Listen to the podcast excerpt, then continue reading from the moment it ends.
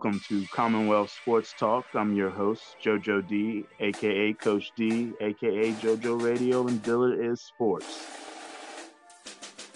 What's going on, everybody? I'm Lamont Thomas, co-host Commonwealth Sports Talk. I'm here with JoJo D to uh, give y'all the all the best on Virginia sports. Absolutely. However you're reaching out, I'm glad to have your time.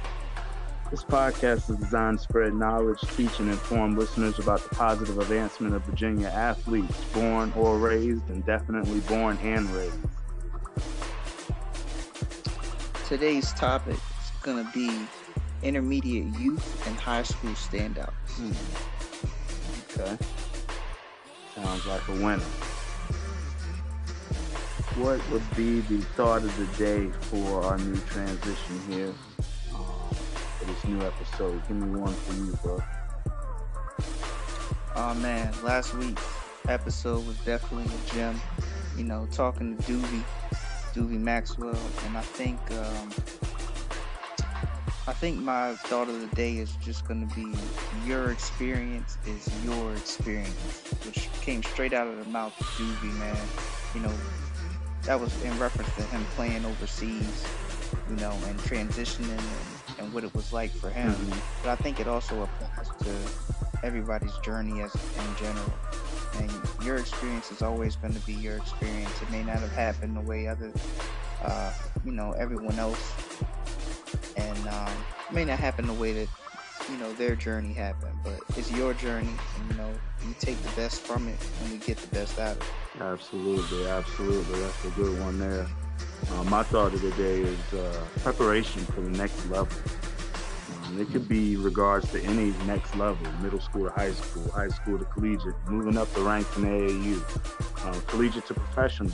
Um, and that word, which is key there, professional being a professional, meaning you're dedicated um, in all areas. So if you're going to put time in basketball and be dedicated, then you should be putting time in your schoolwork. You should be putting time in being a good citizen and being there for those around you. So um, just being professional about everything. My thought of the day.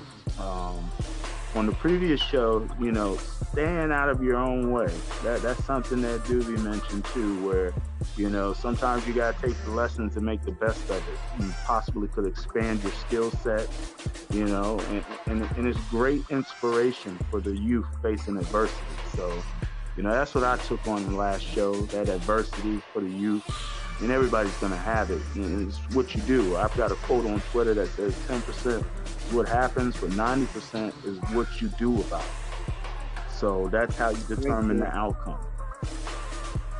For sure. For sure. It's definitely good stuff. Mm.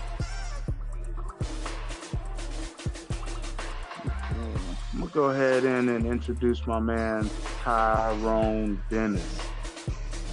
This uh, guy hails from the 757 out of Yorktown, Virginia. Pound for pound, one of the realest cats I've been around. I mean, uplifting the youth, building the opportunity to have a community proud. And all man, I mean, Commonwealth Sports Talk brings you one of the best here with Tyrone Dennis. So tune in for this interview, man. We've got some good gems coming your way. You're listening to JoJo D and LT on Commonwealth Sports Talk.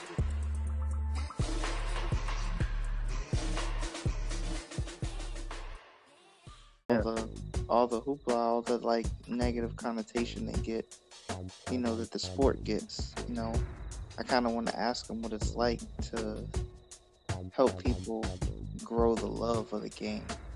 You know what I mean? Yeah. Like, yep. It's still the same as like other sports. It's just, you know, in today's world, all the, you know, groundswell, social media, and all that stuff. Like, what it's like, you know, having people develop their own sense, you know, and their their own feelings towards the game. Because for a lot of us, man, you know, this was one of the sports that we fell in. This was, I know, for me, this was the first sport I ever fell in love with. Mm-hmm. Because you got to play it at five. Exactly. You know, it was it was the first thing, you know, and it was kind of unique for me because I actually lived in Panama when I was introduced to football. Oh, wow you know saying? Yeah, so that's that's how deep it was. Is that you know, when I started playing flag, it was just something that was starting up over there, and, and it was real. It was like real on the whim when I learned like you know, my I have older sisters, you know, they was getting into the things that they like to do. And you know, it was like one day for real, my mom literally saw something in the paper. I was like, "Yo, you trying to play football?" And I was like, "I mean, I'm, I'm with it. Let's let's do it." They signed me up, man. I got out there, met some friends. You know, you know, like found out that it was it was something I I flocked to. You know, it was mm-hmm. quick you know, was something that it put everything together the hand eye coordination, you know, speed. It was like, it just, it hit me, you know, it hit me all at once. And I was like, yeah, this is something that I, that I became obsessed with it. I mean, I mean, the, everything, the video games, the history, the watching it on TV with my dad, like all of it. And I just remember it being the first thing that, you know, I was really like, I was on it hard. Yeah, that's that's that's called the love of it there. Yeah, man.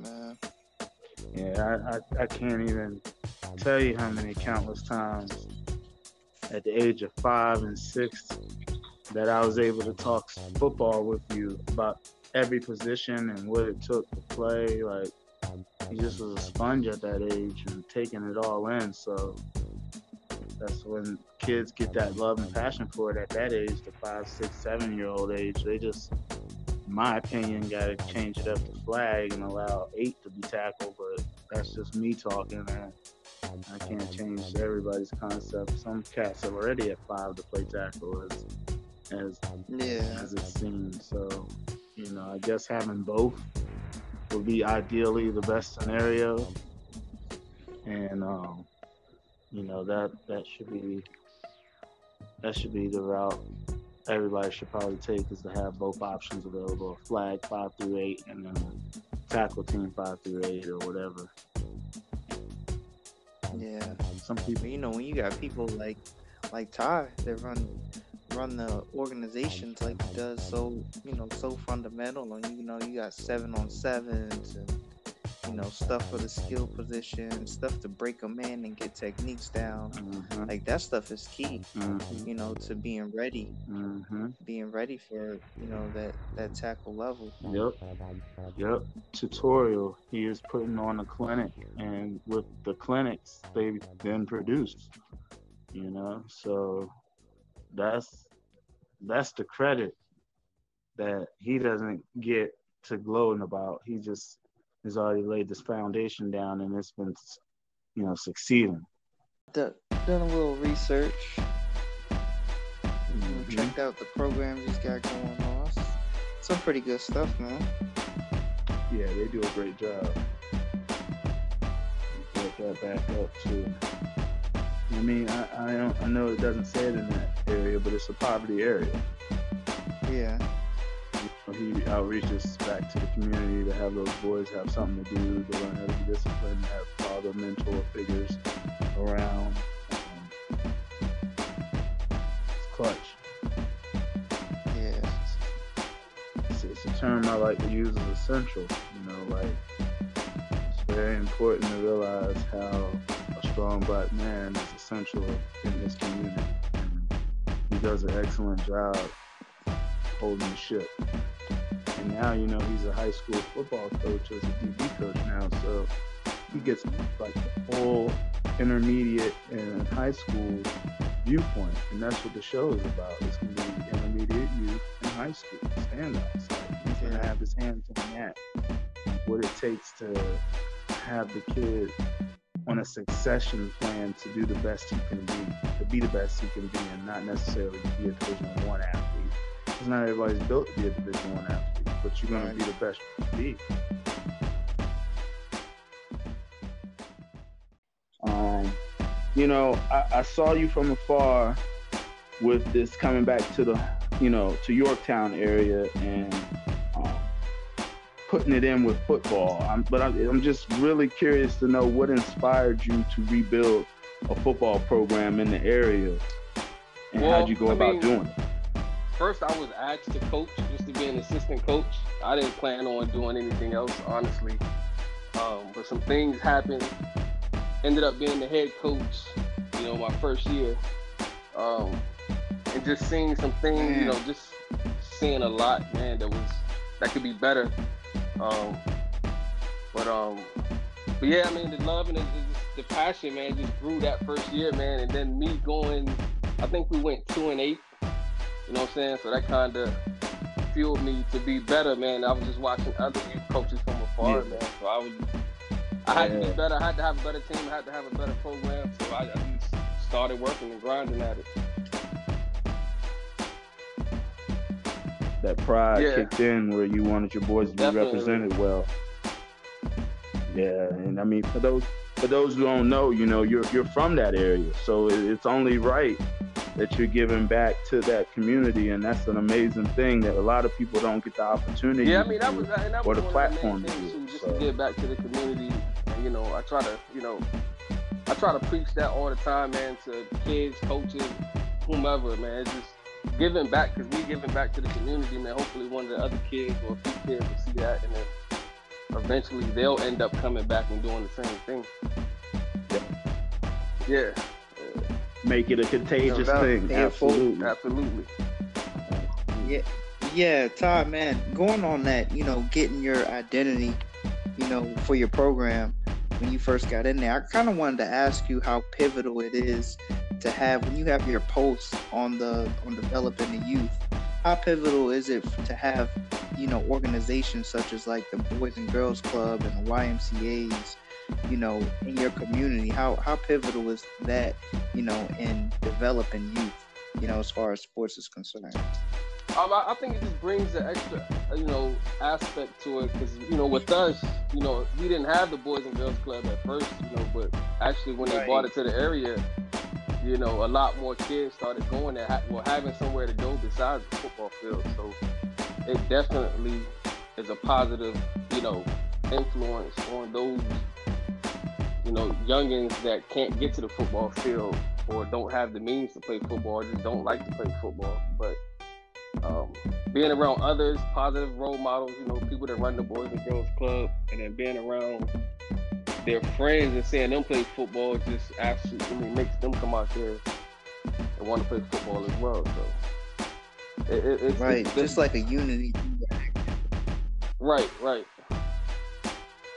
Um, and, that, and, that's and that's one thing we're trying to do a lot more too is just be more involved with the Boys and Girls Club. I mean, the person that was running it before is no longer there, so as a new person, so we definitely got to get I got to get my foot in the door with you know with the new person and, and to tie everything together. But it's definitely a positive uh, influence on, on the on the community.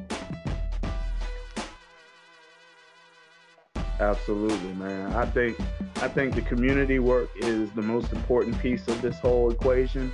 Um, but you know, there's so many other elements to it where you can't just go into a project like this and say, "Hey, I want to make the community better." It takes a whole different type of approach, as you just said, going from assistant coach to head coach, now having pride in the program, uh, wanting to make it better and knowing how to make it better with you know the observation and just being a student of the game. So um, yeah, I mean, that's, you know, that's clutch there, bro. It's a community thing. I think all youth sports should be community first. You know, it should be the people, but you know, this day and age, you know, everybody isn't about that. You know, so everybody don't want to put their time and effort into something that, you know, they're, you know, so. Yeah. That's it right there.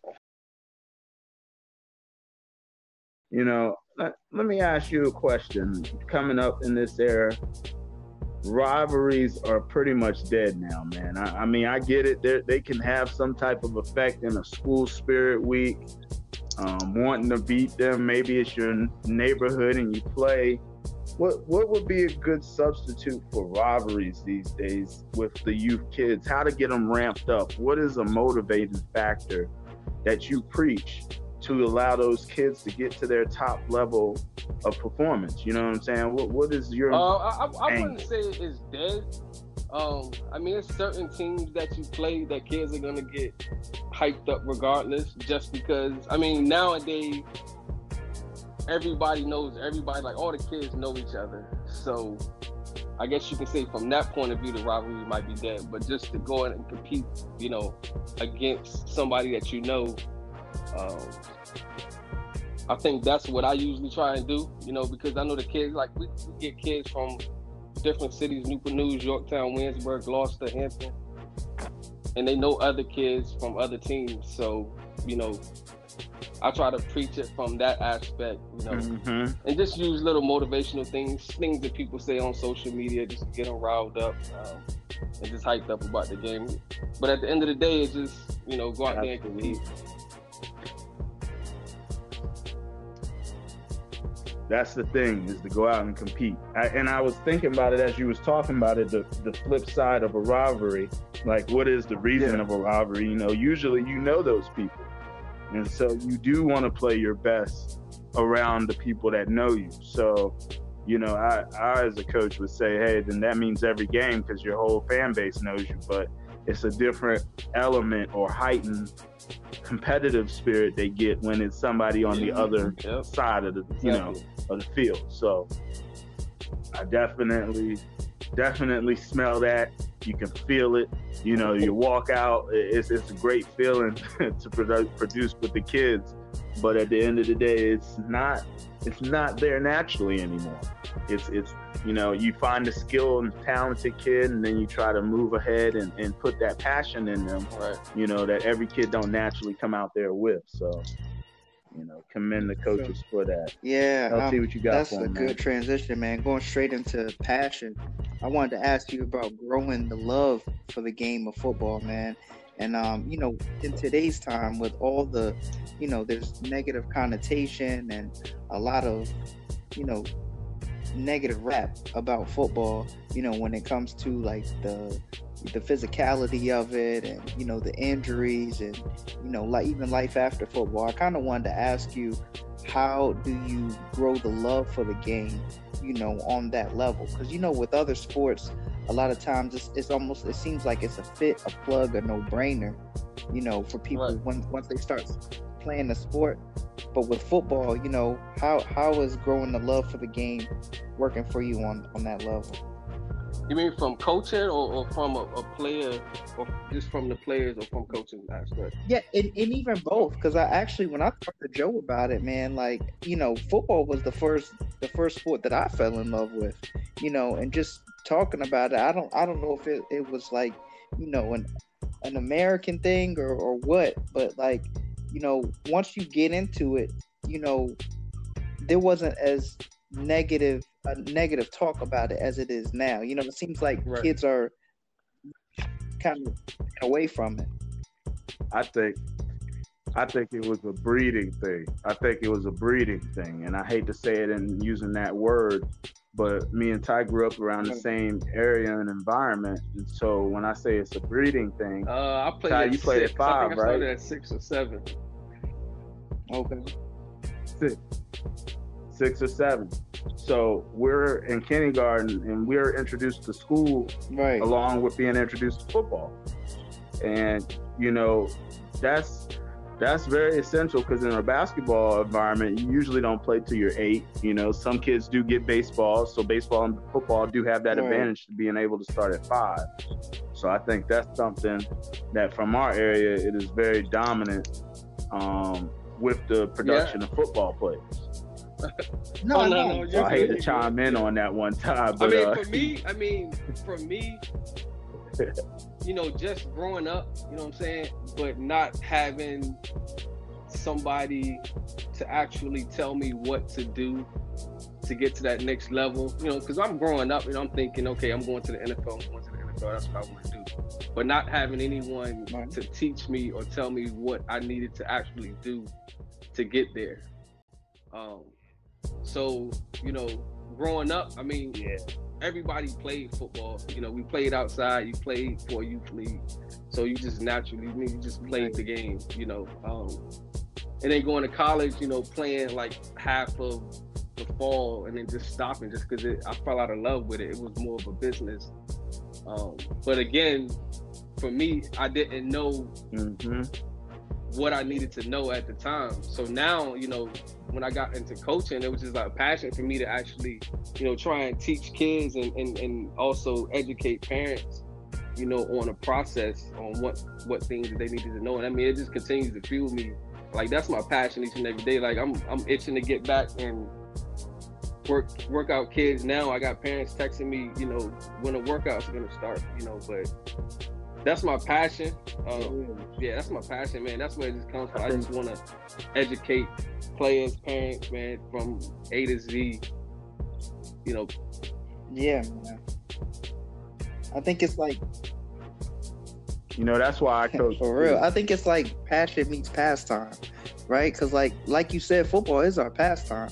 You know, like you grew up and everybody was like you said everybody was playing it you know whether it was like the backyard or recreational to you know the first organized there's something about it that feeling you get you know when you're in it. And then you know you grow up with it. It's like it's pastime. And then when you meet when you put passion with it you know it just it just makes it take off. Yeah but and then also too you know with that you know we didn't mm-hmm. have as many distractions as they do now. So, you know, a lot yeah. of our generation, you know, we have passion for a lot of things because we didn't have distractions. You know, now that's know, Yo, Ty, you worded that perfectly, man. Most people say it backwards, but you said it forward. You spoke for the youth athlete there, saying they have distractions, which is completely correct. Yep. That's the yeah, correct way yeah, to I word mean, it. That's that's the. I mean, that's the day we live in right now, man. It's the world we live in, man. And I'm so many distractions.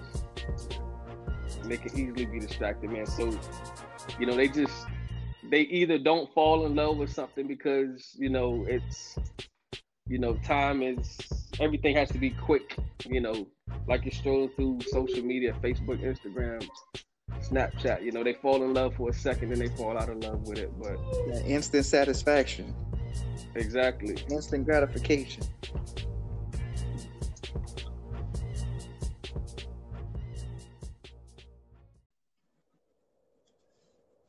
And welcome back to Commonwealth Sports Talk. I'm your host, JoJo Radio, alongside LT here. Uh, we've got that first half of the interview uh, that was really, really, um, I just don't know how to say it, man. It's, always a pleasure when you can get somebody that is humble and wanting to put in work for the youth. Um, so we'll transition over into national news and VA fact before we get you back to the second part of that interview. Um, in regards to national news, uh, the NFL seems to just be on schedule, man. I mean, it, it's getting to the point where they are just going to go at the beat of their drum. Um, money's going to run it. Those 30 something billionaire boy club members are going to make sure the schedule continues. Um, you know, small things that show that, you know, the Cam Newton situation where he doesn't have a job still, all the way to, you know, your national news. So, you know, bring me in on a little tidbit of what you're bringing into national news. Yeah, man. In my national news, you know, sticking with football as the topic, you know, shield shenanigans, if you will. You know, uh, the changes made to the Rooney Rule. Um, you know, they made changes to the Rooney Rule uh, requiring teams to interview at least two external minority candidates for head coaching jobs. Um, at first, it was an incentive uh, Joe built into it, saying that they'd get an extra draft pick for uh, appointing, you know, a minority candidate as as their head coach. Um, mm-hmm. It just seems like a, a bad deal all the way around. Um, it seems All like the way around. resentment in it. It seems like that it's a band aid for the issue that they have, and really just seems like a you know disingenuous uh, approach to actually solving the issue at hand. So hopefully, I don't know. Hopefully that they can see that and and definitely make some changes, um, some real changes. Absolutely, absolutely. They are under the microscope. Yeah, for sure. And um, kicking off into our Virginia fact, uh, my Virginia fact of the day is going to be none other than uh, a brother who hails from uh, Virginia background, got his football and Virginia roots. Um, it's going to be none other than Mike Tomlin.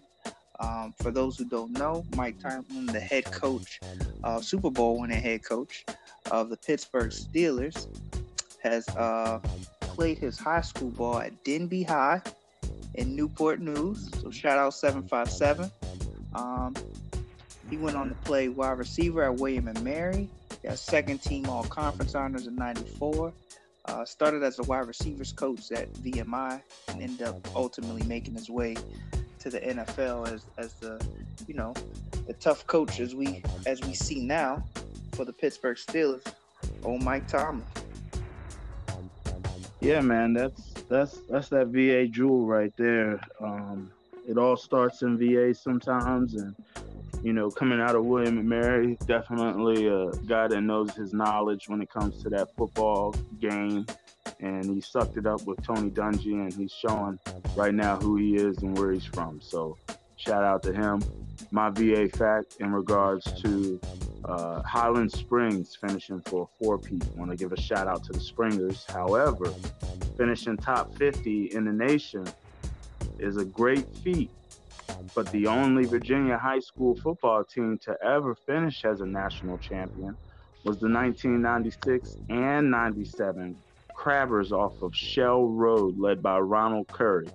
Yes, I'm talking about your Hampton Crabbers. Hampton. They were national champions back to back years, um, sharing with one team from California one year and another from Ohio. So I guess with Tomlin in 94 and the Crabbers in 96 and 97, uh, those 90s are going to be probably one of the better decades and be hard to, to compete with as far as Virginia football. So great. That is an awesome VA fact.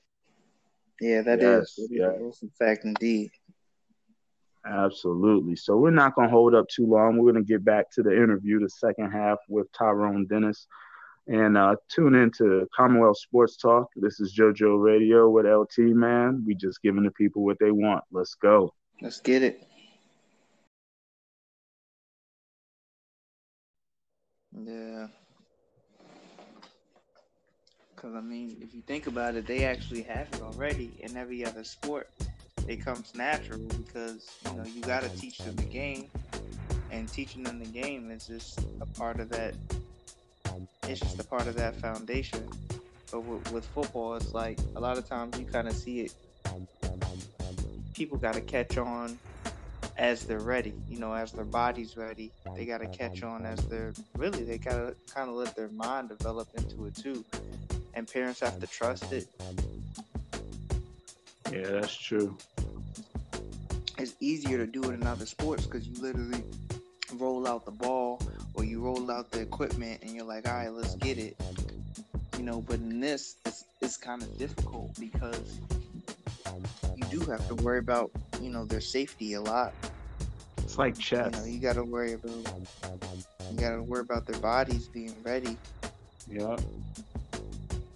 And that's why I was saying from five to eight, some kids' bodies are at the position where they can go and play tackle. Although I still wouldn't recommend it, but you know, the flag is always an option for those who don't feel like they're ready to take that hit yet, but still got a love for the game. Yeah.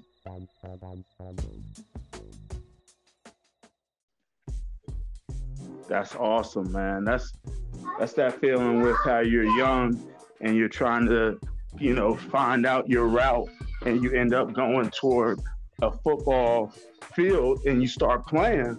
I mean, you're gonna have to learn that game. That game is not just to pick up a ball and go. You're gonna have to play the game in the shape of, you know, where are you best fit at on the field? Where's your skill set at? You know, there's so much to teach in the game of football, which is why I can completely understand feeling like, you know, the opportunity that we had back then, no.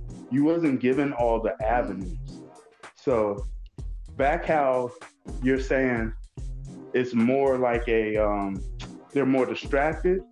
Well, yeah, I they do. I mean, they, they have more they avenues have a, also. A ton of avenues, opportunities, you know. But at the same time, a lot of them don't take advantage of it. You know. Absolutely. Yeah. Absolutely. And so I think that that's something that you're in your your passion comes from that and so the ability to teach those kids what it takes to be a professional. Um, that was one of our last episode topics where, you know, if you're gonna buy into it, you need to be professional and have a lifestyle set for it. And the way I'm seeing it is you're building I mean, young men of that's character. That is that's the absolute goal, man. Is just to be great people outside of, of football, just in the world in general. Absolutely. So I'm gonna take it into uh, quarterbacking because you know a thing or two about that. I'm remembering this. Uh, Amont, this guy here had a state football appearance. Not That's too many true. people can say that. He was. Ty, uh, Ty how tall are you, man? Eight, Go ahead and nine, give your height out. I know you on. yeah. That's that's Kyler Murray there, and I'm telling you right now, his instincts, his his ability, his athleticism, man, that's pound for pound that's was real chip on your shoulder top. right there. It was maxed, man. And, and I, if you put a Tyrone Dennis in today's modern times, he makes a show for football at the quarterback position because, you know, it is about the opportunities. Back when we yeah, were growing up, quarterback had to be six yeah, three at, at least. least six three. They weren't trying to hear that. And so when we transition into that, how do you feel about the Russell Wilsons, the Kyler Murrays, the and let me even stay in the state, man. Mm-hmm. We've got the Michael Vicks, the Tyrod Taylors. You know, those guys are under 6'2, 6'1, and they're still getting to the pinnacle of their career or their craft. And you know, they're defying I mean, me, all types you know, of odds. How do you feel about it? it? Is an athlete, man. If, if a football player can ball they're gonna ball each and every day, man. You just gotta give an opportunity. They gonna go out there and do what they have to do. Um, and I mean, once they get to that pinnacle, that the NFL level or the collegiate level, D1, Power Five, whatever you want to call it, you know, I think they have to continue to build and not mm-hmm. just be satisfied with it. You know, and I think that's where, you know, a lot of them just stop that process. You know, they made it they don't study as much film. They don't get as many reps, practice. They don't take it as serious, you know. And they might do, but I just feel like in order to be great, you have to put in that extra work to stay at the top. I mean, because one, you're already short. You know, you can barely see over the line, so you're gonna have criticism every time you make a bad throw or you don't read the defense.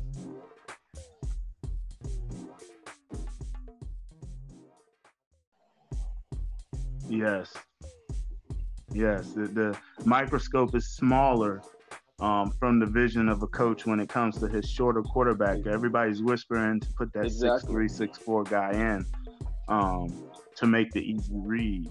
Um, but you just gotta you gotta be really special. That's why it's a credit to those who are six two and under at the quarterback position to sustain a career because you've got to be special for to have 53 men believe in you everybody on the field is monsters compared to you. And you're out there balling because you go out there and do what you've been doing. You know I've, if you follow the podcast you've heard me say it throughout all the sports talk. If you do what you do then the professionalism shows and you come and you get your results every time you step up to the plate.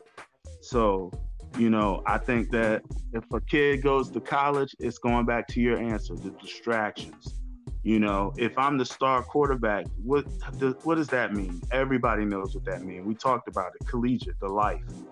You know, you're getting treated like a rock star. So does that mean you go to the gym every morning at five like you used to?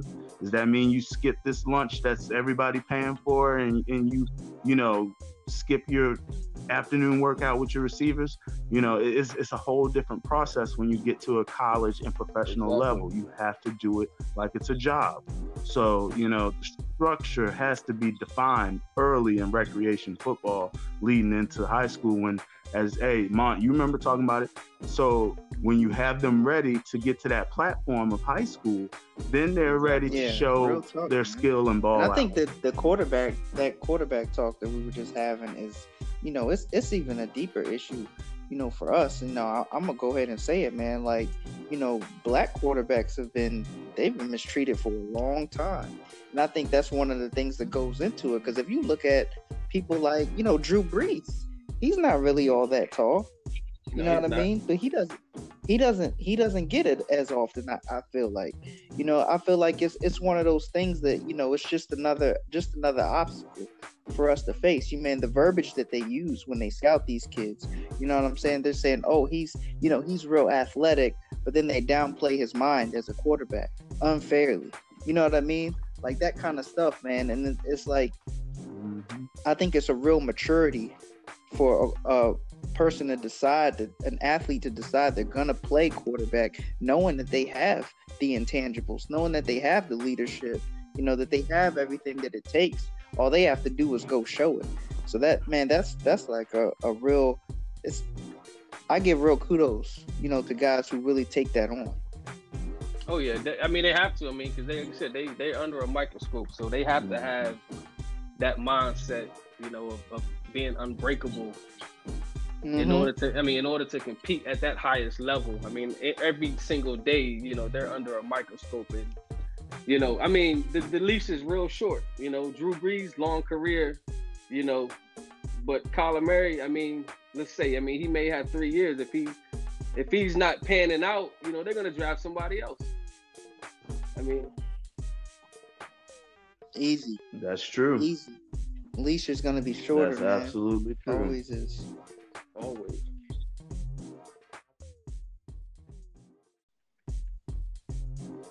Hey man, why can't I don't even don't have a job right now? Have a job right now, man. I think I don't know. I don't know if they're waiting on something, but the fact that some of these other guys have signed one-year contracts or, you know, signed backup jobs with these teams, you know, I don't know I mean, maybe it's something in his camp. Maybe he want to be the starter. Maybe he want more money. Who knows, man? But I mean, I think at the end of the day, once all this stuff is over with, man, he'll have a job. He'll definitely have a job. He'll be starting in the NFL this year for sure. I mean, he. Yeah, I mean, former MVP of the league and Super Bowl appearance. You know, I'm not saying he's giving it the royalty treatment, but he might as well sit out and wait for a team to have a quarterback get injured or something go oh, yeah. wrong and he becomes a demand. You know, there's no need to wait that out. As long as he can show that he's physically fit and ready to perform, oh, yeah, I think he will will land himself ready. a good opportunity. Yeah, he go, he gonna he gonna bring it too. He is oh. gonna bring it too. Cause I I thought it was crazy, man. As you know, just watching the whole thing and watching the, the narratives play out. That's the part that gets me is watching the narratives come out and all the excuses come out when I mean it, it doesn't look like he was given a fair shake in that regard. So I mean when when it comes time to I best believe he's gonna bring it. Oh yeah, he definitely yeah, he he, he definitely upset. So yes. You know, he may end up in New England, man. At the end of the day. I said it a long time ago. you know, that that's that's the that's the perfect route because Belichick don't want to pay him more than thirteen to oh, seventeen yeah. million. I'm gonna tell you that right now. And on top of that, it's gonna come off of the fact that something happens. It's not gonna just be a welcoming in thing. And and I only wonder how that works together because the Patriots already have probably the best backfield backfield room in the NFL almost. I mean, their, their talent at the backfield is, is as diverse as it can get. And so when you add a Cam Newton to that, then you don't have to worry about having bad receivers. So if Stidham can't, you know, find this window of, of a you know of a, of a penny that these receivers might create of space, then you may have to have a Cam Newton that comes in and, and softens the defense up and runs that option style aggressive oh, yeah, um, approach Always. because the defense Always. is going to be they stacking there. up on tight ends too. So oh, it's yeah. perfect for a Belichick regime. It's perfect, man. It might be the perfect put up or shut up place for Cam. Yeah. You know, I'm I just I'm just surprised, man. I'm surprised that you know the guy comes in. You know, he takes his bruises and bumps like the rest of them. I mean, he has a season when he loses one game on the way to the Super Bowl. Like that's crazy.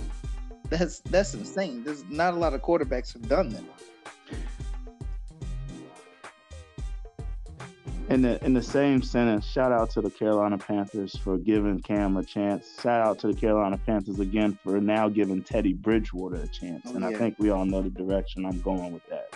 So, you know, it's, it's definitely a, a bitter sour, sour uh, situation there. But nonetheless, we're all about the productive uh, opportunities for the quarterbacks on an equal level. Um, so, yeah, Cam hopefully yes, will find a job somewhere sometime soon. Um,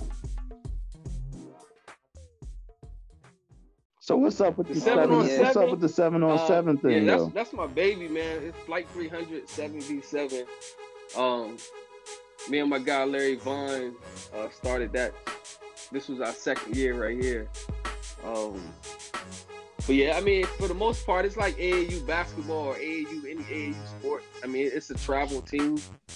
Um, so I mean, we just travel. Okay. the goal is to travel up and down the East Coast. You know, eventually travel across the nation. You know, California, Las Vegas, Arizona. You know, eventually. Um, once we continue to grow. But um, but yeah, man, it's it's an opportunity for kids to get as I mean get as many reps as they can during the spring, early summer. You know, and that's what we try to preach to them. You know, because it's all about getting those reps. You know, and then when we yeah, go to that's real good exposure. Yeah, yeah I mean, I'm I mean, sorry. Yeah, I mean, because that I mean they're getting you know thousands of reps. You know, at that one position that they play quarterback, receiver, defensive back, linebacker. They're getting reps, reps, reps, reps. Because all we do is throw the ball. So the defense is getting reps, coverages. They're learning coverages. Um, and then, you know, they're getting coached up because if you can't coach, if a coach can't coach, seven on seven is not the thing for a coach that can't coach. So, right. Yeah, it, it definitely yes. shows. Yeah, it definitely shows. It shows. I mean, it showed a little in our first year.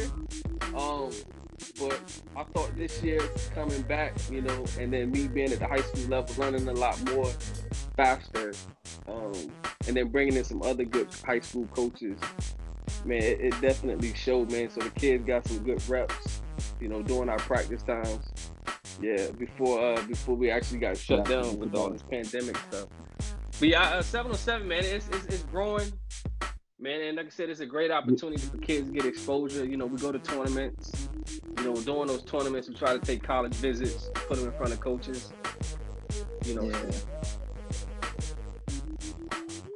So coaches come to this and they check it out. Because I mean, technically, you're looking at that quarterback and wide receiver and tight end tandem along with the pretty much all skill positions yeah, it's are on display with seven on seven. Is that correct?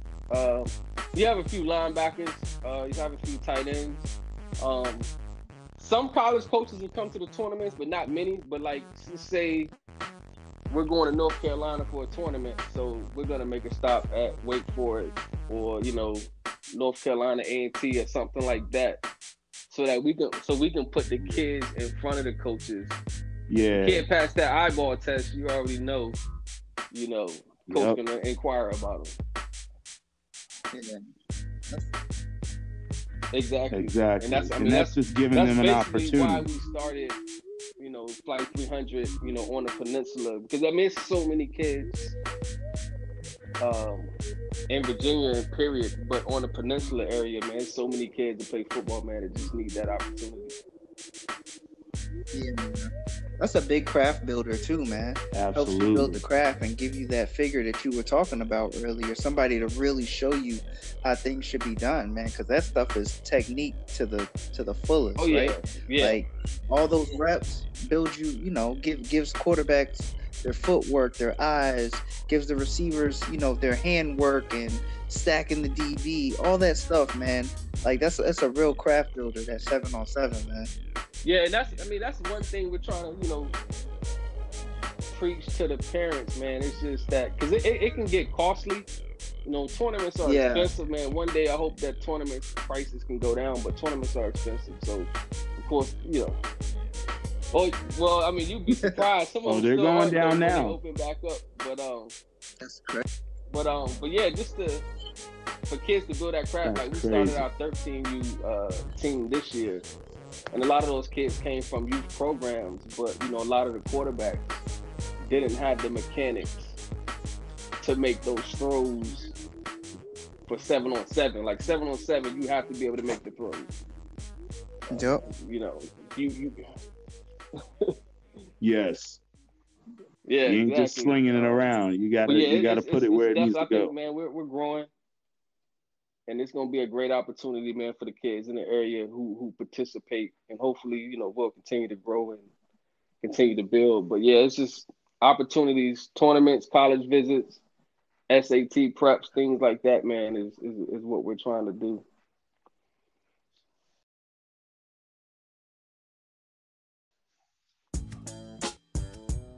Absolutely, absolutely. Hey man, do me a favor, man. Take me back to your senior year. I, I want to know how did it feel to go on that run. Like, it's not every day you go deep into a playoff run. Um, I coached basketball in a state title game. However, football is still, I feel like you earn it in football more. Because in basketball, if you're talented, more times than none, the talent still prevails. But in football, that talent don't show up one day, they're going to get smacked. So, how was that journey Um, it, it was my that junior senior year. for the state Um, title? yeah, my junior year, yeah. But um, Junior, I'm sorry. It was a, it, it was a roller coaster, but I definitely knew we had the talent to make it far. Um, our, our, our halfback got injured early in the season, which kind of threw us behind the eight ball a little. Uh, but of course, you know, no, that was uh, Brian Smiley. Was that home? Yeah, Smiley. Yeah, that was Brian Smiley. He got injured early, man. Yeah, you know, Sherrod Yep. came in as a freshman, kind of held it down for us a little bit. Um, yeah. Um, but yeah, Yeah, but once he came back, man, all, all cylinders started clicking again. And, you know, just trusting the process, man, and just one game at a time, and we just kept building and building up, man. We played Southampton during the regular season, man. They they smacked us real good, man. That that first game. Um, but at the same time, I knew what we had. You know, the team we had, man. So we just kept working, kept building. I mean, we was talented across the board. Uh, but like I said, yeah. But I mean, like I said, once Smiley got hurt, you know, we didn't Yes, have that were. speed that we needed at the halfback spot. You know, Sherrod was more of a, power back. Um, but um, exactly. hmm Thousand yard running power back. He uh he expanded his role, which allowed teams to really struggle to kind of game plan for y'all. And so I, I definitely Oh saw yeah, how that all And, came and to then once once Smiley came back, you know, That was him having you know that experience in those I think maybe two to four games. I mean, it just added depth to the roster, you know, in the backfield. But um, but yeah, I mean, we kind of ran through the season. I think we lost to we lost to Southampton. I can't remember who else we lost to. Maybe Franklin. Um, but going into that playoff game versus Southampton, man, we kind of knew, you know, we had a good shot, man, and, and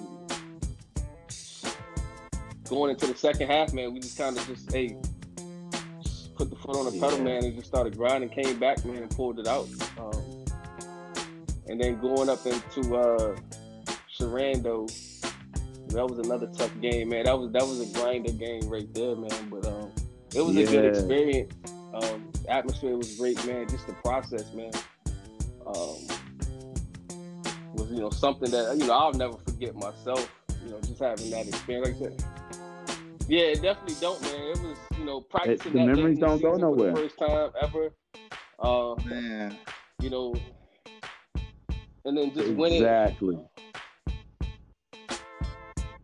Some things you know when you're out of your element. You know when you're out of, and, and not necessarily out of your element, but you know when you're out of your routine Yeah. when you're doing things differently because of the sports. You know, traveling, playing outside the Oh, yeah, season time frame. So Yeah, that Yeah, was, it I mean, has a special a, feel to it. definitely a good game too, man. It was. I mean, we was a running team, man. We just pounded, man. Just pounded, run it, running with Sinky Holmes, power back, running with Smiley. You know, I'll, I'll take a few, you know, but like I said, the process before the game is, is, I think, is the best part, man. And then, like I said, but also winning that, you know, was, was special too. Still the only, still the only quarterback to win a regional at York High. yeah, I just throw that in there. What's up? Yeah. that's how you do it. That's how you do it. Because Yeah. it- it's not an easy feat. But, uh, People that don't game, realize it until they go uh, through it. I forget the team we played now, but I know Kelly Washington, who played for the Bengals, was on that team. Um, Yeah. But I always say, man, if it wasn't raining, oh wow, we probably would have won that game. Yeah.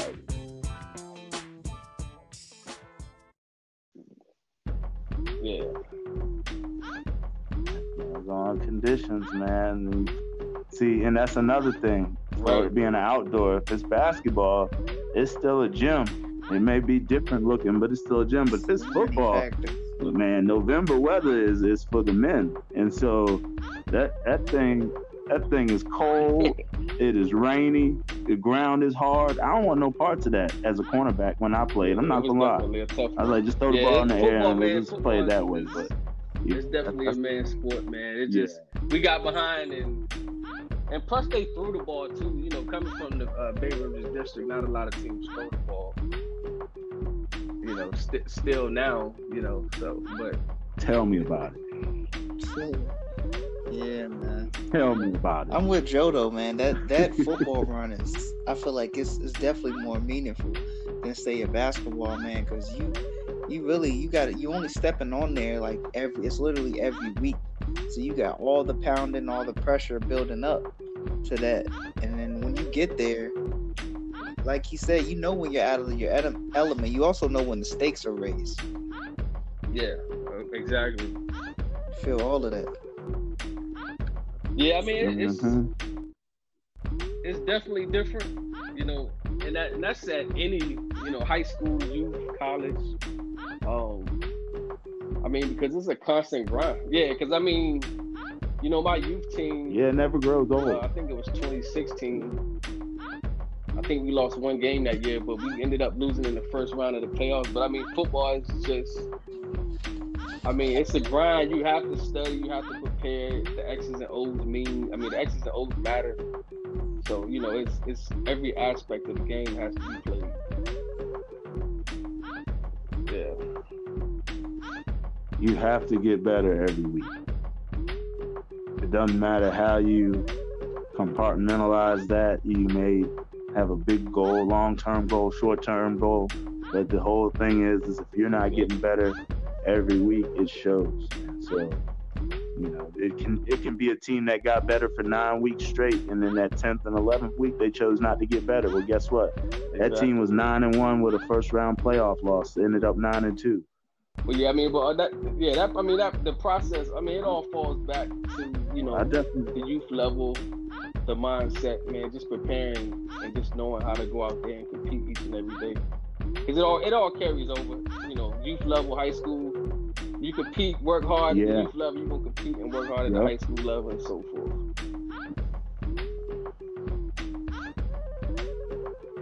Absolutely. Absolutely, yes, man. I definitely appreciate your time, bro. That's that's that work. Yeah, man. I'm I'm always in the background when Quiet you ask giant me to do the podcast. I was uh, I hesitated to even answer you because I'm just like I'm always in the background, man, just working. that's me, man. Moving quiet. Yo, but, but look, but look, he he's productive. He's productive more than some people are with one sentence, you know, because he gets the job done, and, and I yeah, know he's I know, quiet. I, so that's why I was like, I, I am just like, hyped. You said yeah. I, was like, oh, right. Think about it for a little bit. I said, let me.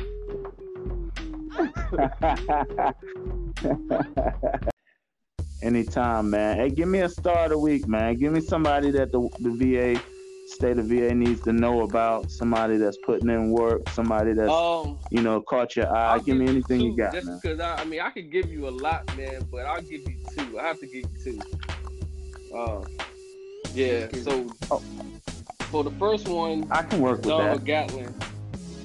Um, I coached him at the youth level, but he's now at Lafayette. He actually won a, a, cha- a basketball state championship with Surrey last year but he's back at Lafayette. Yeah, he's back at Lafayette. Well, not last year, yeah, the previous year.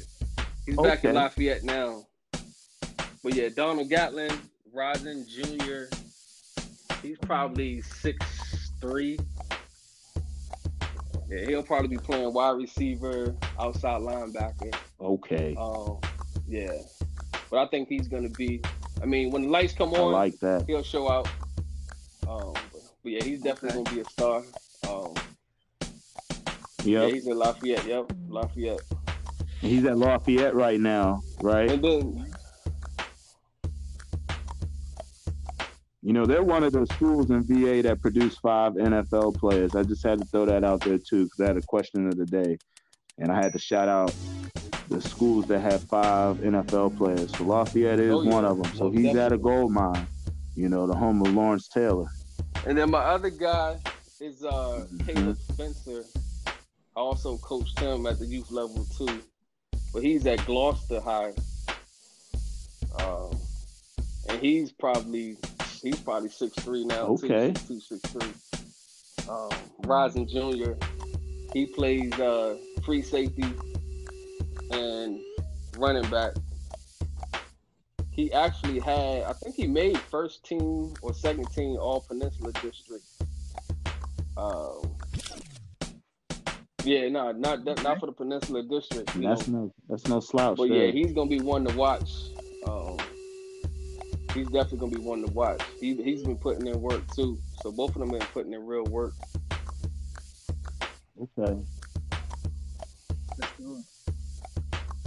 Man, well, shout out to them, man. I, I'm just proud because those are those are kids in our area getting it done, doing what's needed. Got that tutelage at a young age, and now they're about to bring it because they're on the platform that is needed. So, you know, I wish them nothing but success. I pray that they get that senior season in. Um, you know, everything goes right. And so those are the stars of the week. This is uh, Commonwealth Sports Talk here. Once again, yes, Ty Dennis, I, I appreciate, your man. time, I brother. This, I know Keep it's gold. good work, man. Look forward to being on that forum and wish y'all much more success.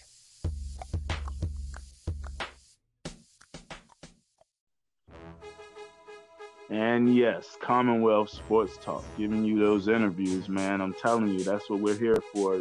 Hear the voice of the Virginia people, man, the Virginians out here, born and raised for him.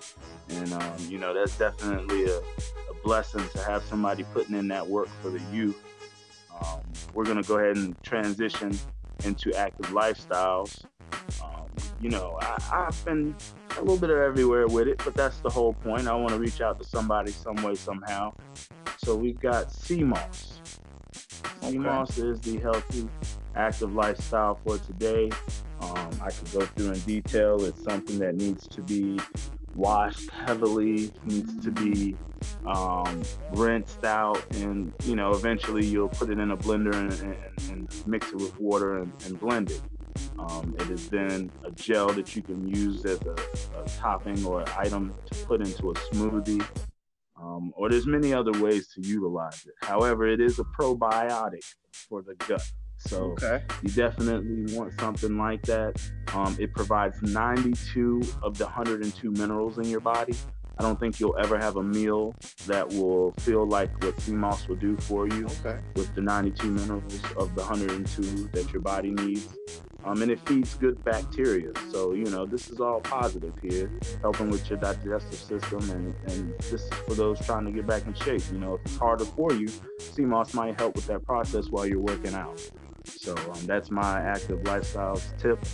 What's yours, my man? What you got for Good me? stuff right there, man. Sea moss. Yeah, I didn't even know. I didn't know about it to that extent. That's good stuff. Yeah. My uh, active lifestyle tip for the day is going to be a few uh, listed recovery foods. So recovery foods, and by recovery foods, what I mean by that, Joe, is uh, foods that you could take in after a good workout that helps replenish muscles and gives nutrients back to the body.